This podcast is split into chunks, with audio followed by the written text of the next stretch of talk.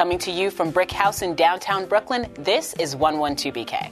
On the show today, a local bookstore with a big impact, the ongoing battle against HIV/AIDS among New Yorkers of color, and BRIC's Media Share program, and how now is the time for local organizations to apply. Hi, and thanks for joining us today. I'm Ashley Ford, and I'd like to take a break from Trump. Can I? I don't know.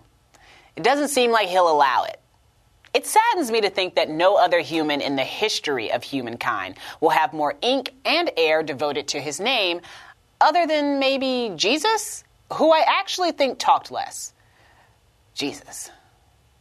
But let's take a break, sort of, and look at something else of import. Remember the Ebola outbreak in 2014? A bit far from your consciousness? That's for a reason. When the outbreak occurred in West Africa, the U.S. was faced with a choice retreat, close our borders, and cross our fingers, or be proactive. The Obama administration decided to tackle the crisis head on, appropriating funds for the Centers for Disease Control, sending health professionals and equipment to the afflicted countries. Now, you can't prove a negative, like what would have happened otherwise. But despite all the panic, there were only two deaths from the disease here in the U.S. And though devastating in Africa, without the CDC intervention, it likely would have been a lot worse. Why do I bring this up? Because under this administration, the CDC seems less poised to act. A few days ago, it was announced that the government will cut by 80% its efforts to combat global outbreaks. The Global Health Security Agenda, substantially funded by the U.S. during the fight against Ebola, will run out of money in 2019.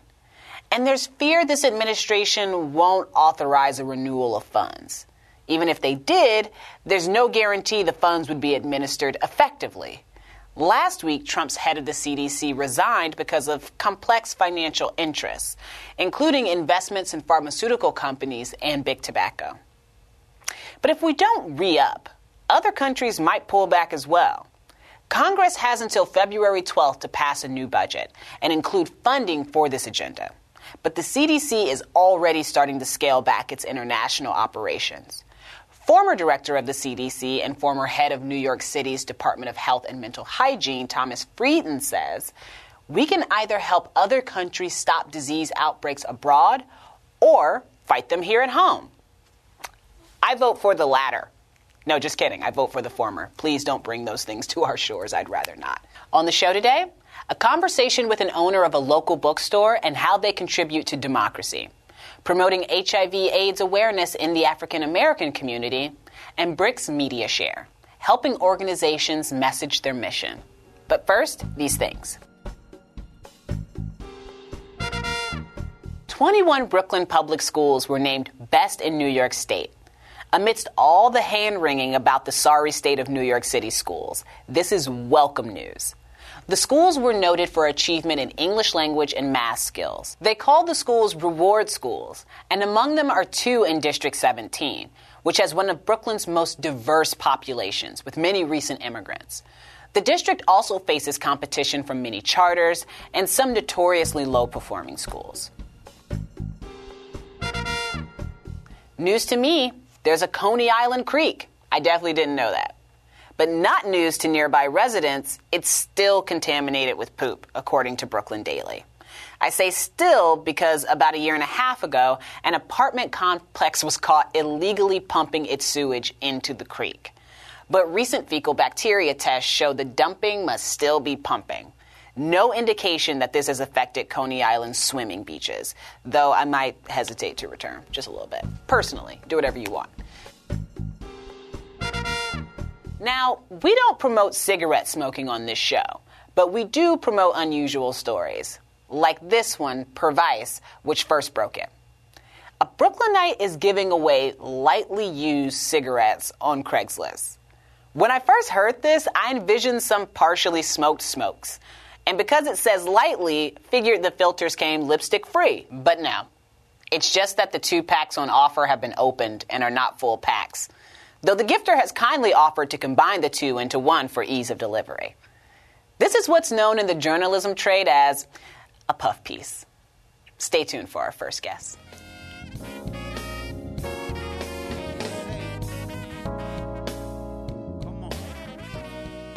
Brick and mortar bookstores have been an endangered species ever since Amazon came on the scene. But one Brooklyn local has demonstrated its worthiness beyond just being a bookseller. They're a pillar of the community, as anyone knows who's traveled up Fulton into Fort Greene, or been to their new branch on Flatbush. It's Greenlight Bookstore, and we have co owner Jessica Stockton Bagnulo with us today to talk about staying afloat and about Greenlight's role in the borough and beyond. Welcome to 112BK, Jessica. Thanks for having me. It's so good to have you here. It makes me happy personally. I know. I was saying it's fun to be in your house. We have you in our house quite a bit these days. I'm in your house all the time. So let's just start. How do you end up opening an independent brick and mortar bookstore in the age of Amazon? Like, how did that even come about? I know it seems kind of crazy, right? A and the year that we opened, it was 2008, 2009. That seemed like an mm-hmm. even crazier time to start any kind of business. But I mean, you could talk about the endangered species thing, but I like to think about maybe independent bookstores are actually like the little furry mammals running around with all the big dinosaurs. It mm. seems impossible that anything could compete with those big dinosaurs, but we're not doing the same thing that they're doing. We're doing something totally different. And Rebecca, my business partner, and I had both worked in independent bookstores, and we knew how they could work well. And they work well when they're deeply connected to their community and when they're doing everything they can to be a beautiful space that people want to spend time in. Right. Because that's, you know, you don't only buy a book because you want to read it all by yourself. Like, Yeah. books are a thing that people connect about, and a bookstore is a place where people make that connection. Absolutely. So tell me about the decision to expand into Flatbush. Yeah, um, Rebecca lives in that neighborhood. I live in the Fort Greene neighborhood, so it's like we both had a, kind of had been putting down roots in these neighborhoods. Um, and just like we did when we were opening a store in Fort Greene, we looked at a map and we looked at sort of where the bookstores are. And there's a big part, like sort of the eastern part of Brooklyn, where there weren't any bookstores. There was nothing there, and we knew there were readers there and authors there, and we knew there was a community that would appreciate having a bookstore there. So we met with some local organizations. Um, we sort of did our research in terms of demographics. We found a good landlord, and we opened up in fall of last year. Wow. Yeah. That's amazing. I'm so happy you did because now you're so close We're to me. Right. But, you know, one of the things that I was talking to my producer about earlier is the fact that a local bookstore can have the same effect on a community, in my mind, as a local library in community building. Mm-hmm. Yeah. How do you shoulder that responsibility? Ugh, I feel like we're always trying to do it better. Like we never feel like, all right, now we're done. We've done everything Mm-hmm. Right. we need to. And I think especially in PLG on Flatbush, like we're still figuring that out. Some of the things that we learned how to do well in Fort Greene, you'd have to do them a little different because the neighborhood is different. It has its own personality. Like we found that digital marketing works really well in Fort Greene, doesn't work as well in PLG. We have to be out there with postcards and flyers. Um, you know, we're connecting all the time with local organizations. Partnerships are a huge part of what we do because the people who are already there obviously are the ones who know how to reach people, Right. what people need, you know, where they're coming from. So um, it's not us like trying to reinvent the wheel. It's us like working with the folks who are there and being like, what can we do? What do you need? Where can we go from here? I love that. And I also love that having you guys in the neighborhood has really allowed there to be like these bigger conversations about bigger events. Mm-hmm. Um, not just in Fort Greene, but also in PLG because, you know, PLG gets the same flags. We know what's going on Right. over there too. I brought flyers So you guys have had, I mean, last year you had Ta-Nehisi Coates. Yeah. Um, I think, was it last year or the year before that you had Zadie Smith? We hosted Zadie Smith a couple years back, but Yeah. last year we had Jennifer Egan, we had Teju Cole, we had uh, yeah a bunch of big great events last And year. then you had Hillary Clinton. Yes. then you had Hillary Clinton. And you didn't have one of the things that you guys do a lot that I notice is that when you have some of these bigger names, you usually have something at like St. Joseph College Right. or something like that Yeah. where it can take more people. Yeah. But Hillary Clinton you had in the store in Fort Greene. And you had a line going around the block. Yep. Mm-hmm. You had Secret Service up in there. Was that the first time you had Secret Service up in the Fort Greene store? Absolutely was. We've never done anything like that before. It was Yeah. incredible. But uh, we we made some friends on the Secret Service Yeah. team. They you know, and they were they were great to work with and, and she was amazing and gracious and Mm-hmm. like you know, like chatted with us and like knew about the bookstore and stuff and we were just like, wow. And I mean and everyone who came to that had this amazing emotional moment with her. It was Right. maybe the hardest event we've ever done, but it was totally worth it. You know, we this is something that I'm thinking about a lot right now um, as it pertains a little bit to what you do and like paying attention to politics and things like that. And Hillary, the Hillary Clinton thing just put it in my mind. But we had a BRIC executive on not too long ago to talk about net neutrality. And he said that one of the things he's worried about. We're working on that. That's interesting. A bunch of our booksellers just came back from a, a big professional conference called Winter Institute. And one of the things we're learning about is like, how do you bump up your results in the mm-hmm. Google search, like search engine optimization? That's something that like a lot of booksellers are thinking about really seriously. But I mean, I, for me, the basic thing is like, we, we have an e commerce website, and that's great, and we do business with that, especially with signed copies. People are coming to us for that. Oh, yeah. But like, essentially, like, we're not in the online sales game. We're in mm-hmm. the neighborhood game. So like maybe when he does a search, he's not going to find that book, but he's going to like see one of our flyers or see one of our posters or chat with a neighbor who's like, I'm going to that event with that person, mm-hmm. and he's going to have reasons to come into our store over and over again. And hopefully right. he's going to pick up a flyer and he's going to see what's coming up. Yes. Um, so while we're working on like making our digital presence known and like obviously net neutrality is a huge issue for independent businesses specifically mm-hmm. um, i don't feel like that's where the core of our business is and the right. core is always going to be like we are humans in a, in a human space interacting with other humans right know? I like that. I like that. I feel like that's the way I do with my life. It's like don't worry, don't worry about what you can find about me online. Right. Wait until you meet me in person. We're just meet me in doing well what we do well, and yes. like the people who are looking for that, we hope are going to find us. So. Another thing that I've noticed when I come into bookstores, not just yours actually, even though I come in yours the most, let's be real, um, is that when there's something happening in the national conversation, when there's something going on that's part of like a distinct cultural moment. Mm-hmm the book tables change and they address that. Absolutely. How do you decide like what to put out and when to put it out when it comes to these national conversations? Yeah, I mean it's a huge collaborative effort, and it's something that I think we and many bookstores are thinking about more intentionally now than ever. It's sort of like how our spaces have the potential to be um, community spaces in like even more important ways as right. like sort of spaces for organization and for tools for resistance and mm-hmm. uh, you know for education about in an era where like it's hard to know what to believe and how how did this come how did we get here all of right. that stuff um, so I think it starts with the buyer that's mm-hmm. that's Rebecca like she's looking at the list and she's ordering the most important new books but she's also looking at the backlist and being like what are those things that I need to bring back up into the front of the conversation because people might have forgotten about it or they might not have discovered it yet right. and then the managers and the booksellers are thinking about that too and they're like you know what I think we need we need to like put these books out front and center. We need a theme mm-hmm. display on this issue. So it's it the, all of the staff is very engaged. Mm-hmm. It starts with you know what Rebecca's doing with curating the inventory on the tables. I'm doing with curating the events, mm-hmm. and all of our managers and all of our staff are really invested in that project. Right. So and and because we're independent, we can turn on a dime. We don't have to wait for like approval from corporate. We're That's just like true. we're doing this now today, and and going from there. So. What's the big thing you guys have coming up next? Um, can I talk about Junot Diaz? Tell me about ah! Junot Diaz. That's what so, I wanted. Right. So as you were saying, we do a lot of partnerships with other um, institutions because they have bigger spaces. So, you know, we can do great literary events in our store that are anywhere from like 20 people to like maybe 100 people. Any bigger than that, we need a bigger space. So we work with St. Joseph's College, we work with the Brooklyn Academy of Music, with King's Theater on really big ones like Ta-Nehisi Coates, and we've just started working more with the Brooklyn Public Library. So mm-hmm. in March, we are hosting the launch of Junot Diaz's debut picture book. Yes. So he, you know, everyone knows and loves him. Drown, mm-hmm. uh, all of his amazing books that like are, I'm not gonna be able to think of all the titles of them right now, but um, um, but this is the first time he's ever done a book for kids, and it's something he's been working on for a really long time. It started with a conversation with a young relative, who I think is now an adult. Mm-hmm. Um, but it's about a girl whose family is from the island, and she has a school assignment to draw a picture of the place where she's from. And she's like, I don't have any memories of that. I left when I was too little. So she talks to all of the people in her family and in her neighborhood about what they remember.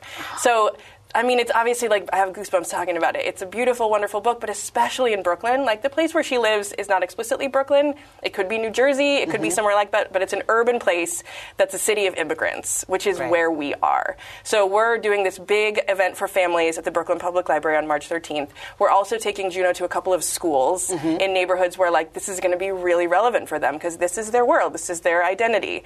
Um, he Junot gave a great speech at Winter Institute this recent conference about. Mm-hmm how much kids need to be able to see themselves in stories. Yes. And that's a thing that all of us in the book world are talking about a lot lately. And this yes. is one of those books. Like a lot of kids are going to see themselves in this story. Fantastic. Yeah. Jessica, thank you so much for being here. I really appreciate it. Hopefully, we'll be able to have you back soon. Awesome. Thanks, Ashley. For more information, go to greenlightbookstore.com.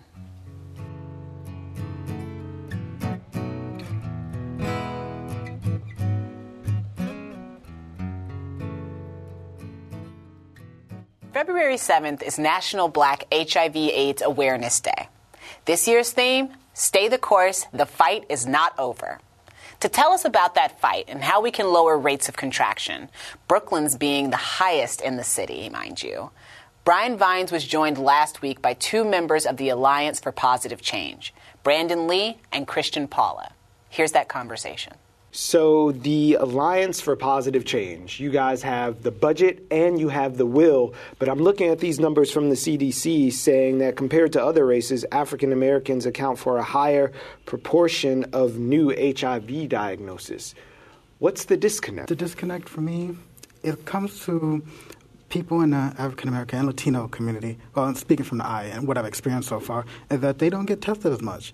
They usually use the word like clean or dirty. It's like, are you clean? They assume when they say clean is negative, no syphilis, no gonorrhea, no nothing. Right. And when people think clean, they also thinking uh, either HIV or syphilis. And when people go to the doctor, they don't get checked for HIV because they don't think they have it. Uh, or it will even be an expectation for them to ever get it.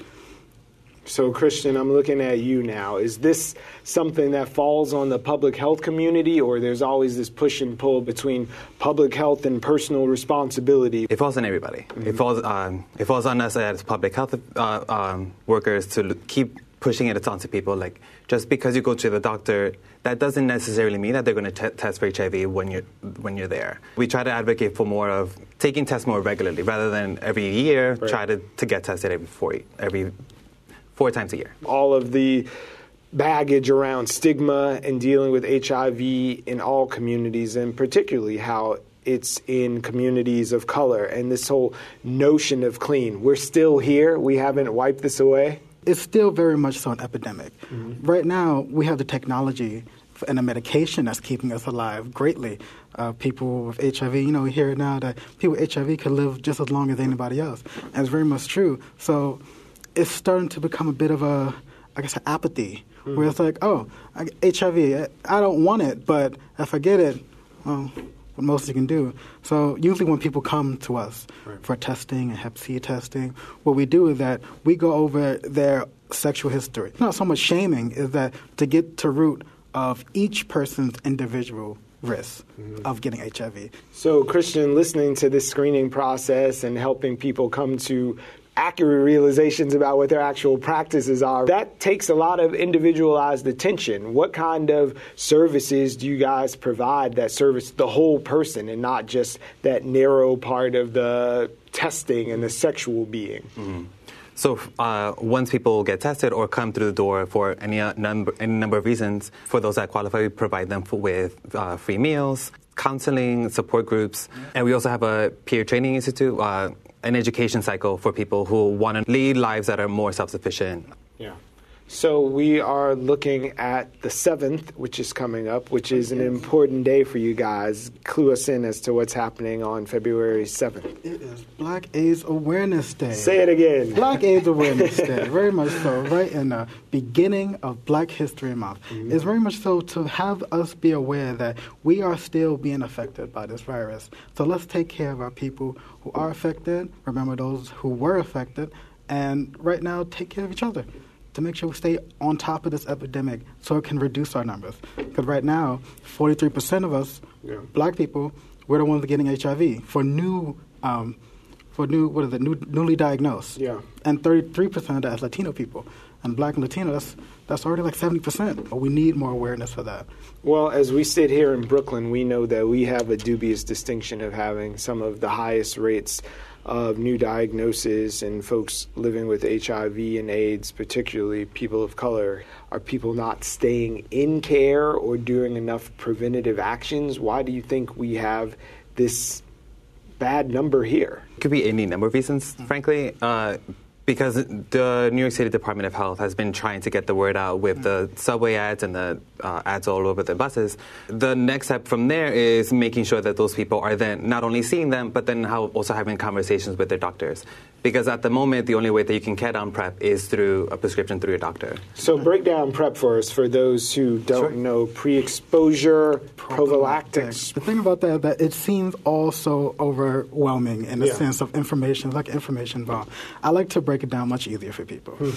So, PrEP, pre-exposure prophylactic, they got the little R on it. Um, what it pretty much is is imagine birth control. You wake up every day, you take your birth control, what comes for women. Um, but this, instead of stopping uh, unplanned pregnancy, stopping HIV. Take that medication and give it to people before they're infected, and hey, no one's going to be able to get infected. So long as they this is the the drug that we have been waiting for, but there's probably half the people on apps lying that they're on it and just doing other things. so that's a whole okay. So that's the issue in itself there, um, because when it comes to straight people, Yeah. for those who have heard of PrEP, they think it's a gay pill. Yeah. They see like, oh, look at those two guys. Why? Why would I? Why that have to do with me? Um, and people who hear about people, you know, gay, le- LGBT, they're like, well, also I'm clean, and if I am going to take a pill every day, I, I'm that's just the same as being positive. And they don't see that as a this is a way to protect you from becoming positive. Mm-hmm. and they refuse to some people just like i don't want to take a pill if i'm not positive. It defeats the purpose. So Christian AIDS has gone from being a death sentence to being a chronic manageable condition. Correct. How have we shifted our thinking as a society and in the segment that's most affected when I'm talking about people along the LGBT spectrum? Like how have we made our behaviors fit that actual shift in technology?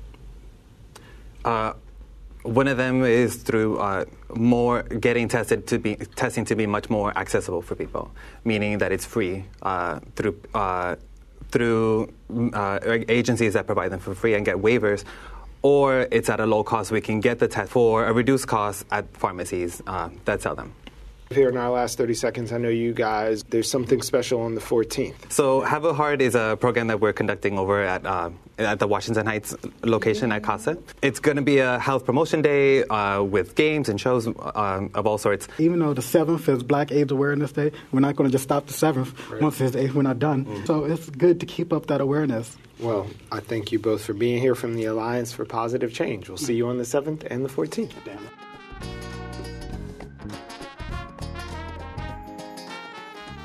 Applications for BRIC's Media Share grant project are open as of February 5th.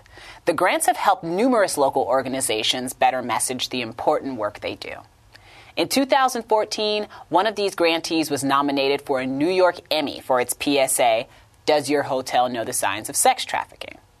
Today, we have with us two other previous grantees to tell us about their work. Sonia Shields from Brooklyn Community Services, thanks for coming on the show. Thanks for having me. And Bahish Chansey from Green City Force. Welcome to 112BK, both of Thank you. Thank you. Sonia, can we start with you? Can you tell me just what you do? I'm the Chief Officer for External Relations and Advancement, long title.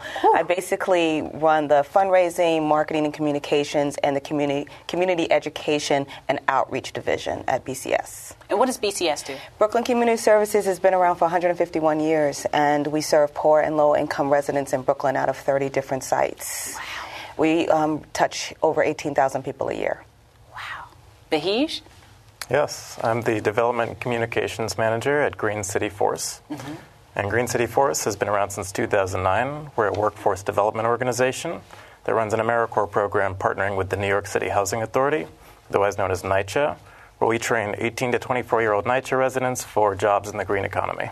This sounds amazing. First of all, I was in AmeriCorps when I was mm. in college, Good and I loved it. I didn't get to Appreciate do anything as cool as this, but I got to do a lot of things that actually sort of ignited a love of um, nonprofit work in me, which is part of the reason why I'm here at BRIC because I love a nonprofit. How did you both end up getting involved with Media Share, or how did your organization get involved with Media Share, We've been partnering with um, BRIC on a, a number of different projects, and um, someone in my department um, brought it to my attention and thought that we should apply. And um, it was just, uh, it was amazing when we heard that it was going to happen to actually have that kind of resource, you know, and to partner in that way. We worked on a number of sizzle reels um, to launch a campaign called the One Brooklyn Community Campaign, and uh, that was amazing. And then we also did a piece to kick off our 150th anniversary gala as well. So our seven minute video, and it was phenomenal. It was a wonderful experience. Sounds phenomenal. Yeah. Bahish, how about you? So, thankfully, BRIC actually reached out to Green City Force to be included in the 2017 cohort of the Media Share grantees. We were extremely happy to take the offer and apply.